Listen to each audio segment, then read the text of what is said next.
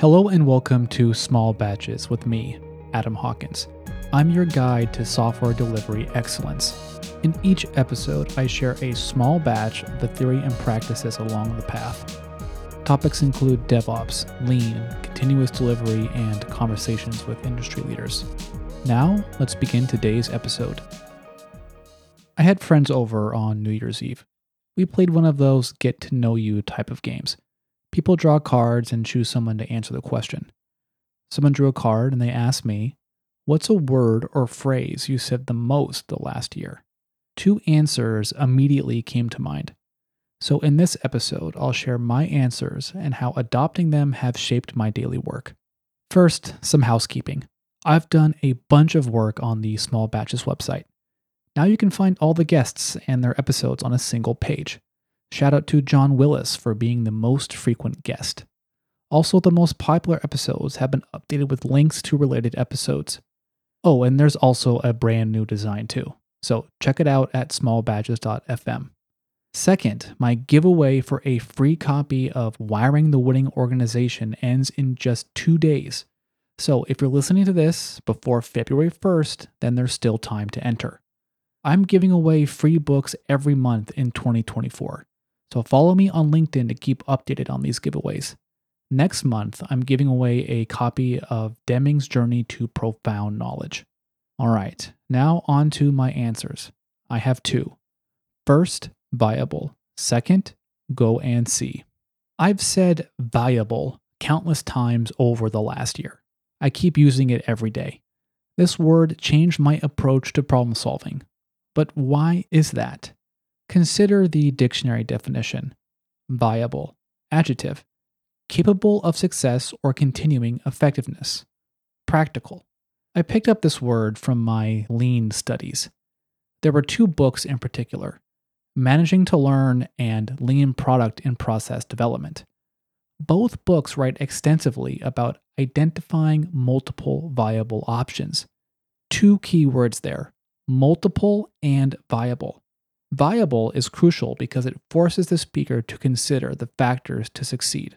Here's an example I see play out almost every day. There are two engineers deciding how to do something. One says, I have a good solution. Let's migrate the app from Kubernetes to Lambda. The other says, Yeah, sounds good. Let's get started. The operative word in this exchange is good. How many times have people proposed good solutions that don't actually address the core problem or challenge. Imagine the conversation going like this One engineer says, I have a good solution. Let's migrate the app from Kubernetes to Lambda. The other engineer responds, Is that viable though? That sounds like a cost reduction play. We have a scaling problem. Also, any idea how long that would take? The first engineer pauses for a moment. Hmm, you're making me reconsider. I did not consider those things. Plus, we'd have to carve out time on the roadmap against other competing priorities.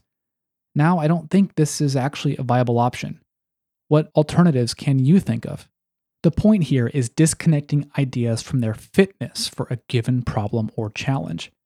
That greatly improves the blue work of coming up with ideas and then separately assessing their viability against relevant criteria. The criteria may be cost, time, effort, bureaucracy, or whatever trade offs there are. Thinking in terms of viability puts the ideas and their evaluation criteria on two different sides. From there, it's easy to come up with a menu of ideas and then test them for viability. This is the best way to solve problems. Let me give you another example. I have participated in multiple problem solving exercises where I do not fully understand the core domain. This is fun for me because I suggest ideas without knowing if they're feasible, let alone viable. Bits and pieces of my ideas may be useful when combined with other ideas. This creates new options to check for viability. One last example before moving on to the second phrase. I'm in a position to assess business development opportunities. Determining viability requires multiple stakeholders, like two people turning their keys at the same time to launch a missile. This is great for me because I can use viability on one side to reduce the problem space. For example, let's say we have a six month time horizon.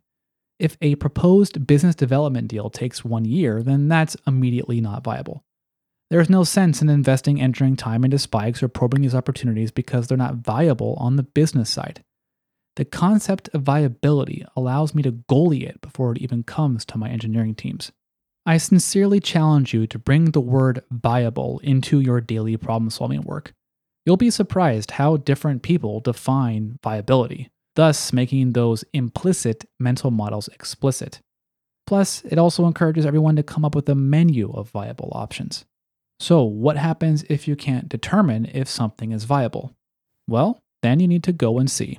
There is so much meaning in this short phrase. The TLDR version is go to the Gemba and observe for yourself. What what's the Gemba? The Gemba is the place where the actual work happens. The second part is observe for yourself.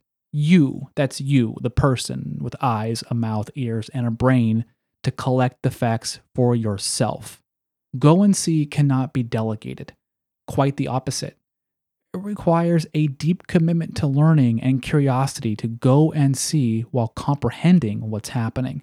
Here's an example.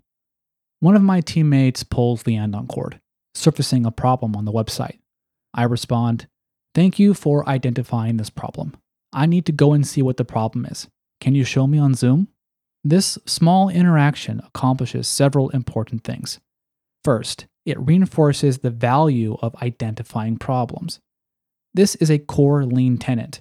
The obstacle is the way, stop and solve problems. Second, it demonstrates that I am interested in solving this problem by showing I want to understand the problem for myself. Third, it creates the opportunity for learning. My understanding of the problem, be it the cause or the impact, may be completely different than from my teammates. That's the opportunity to reconcile our mental models, then propagate that refined mental model forward to others who are pulled into the problem solving. Here's a different example. I've been in many meetings where people are talking about numbers, KPIs, or any type of time series data that I simply don't understand, or I want to know how they came up with those numbers. So I'll say, time out for a minute. I don't understand this. Can we go and see how you got those numbers?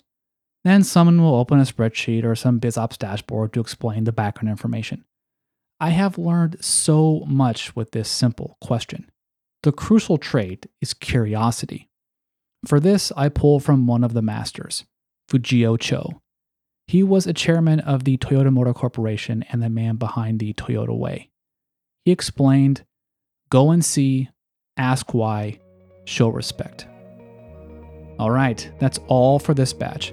I challenge you to bring viable and go and see to your Gemba. Now I need your support to keep this podcast viable. I've set up a Patreon to support this podcast and its cousin, Software Kaizen. Your support ensures I can continue producing small batches episodes just like this one, guest interviews, and long form written content on Software Kaizen. There is only a single tier on Patreon to start, though I will provide exclusive content for paid subscribers, but I'm not just sure what that will be yet. So, go to smallbatch.fm slash 101 for links to my Patreon and more resources on viability and go and see thinking. I hope to have you back again for the next episode. So until then, happy shipping.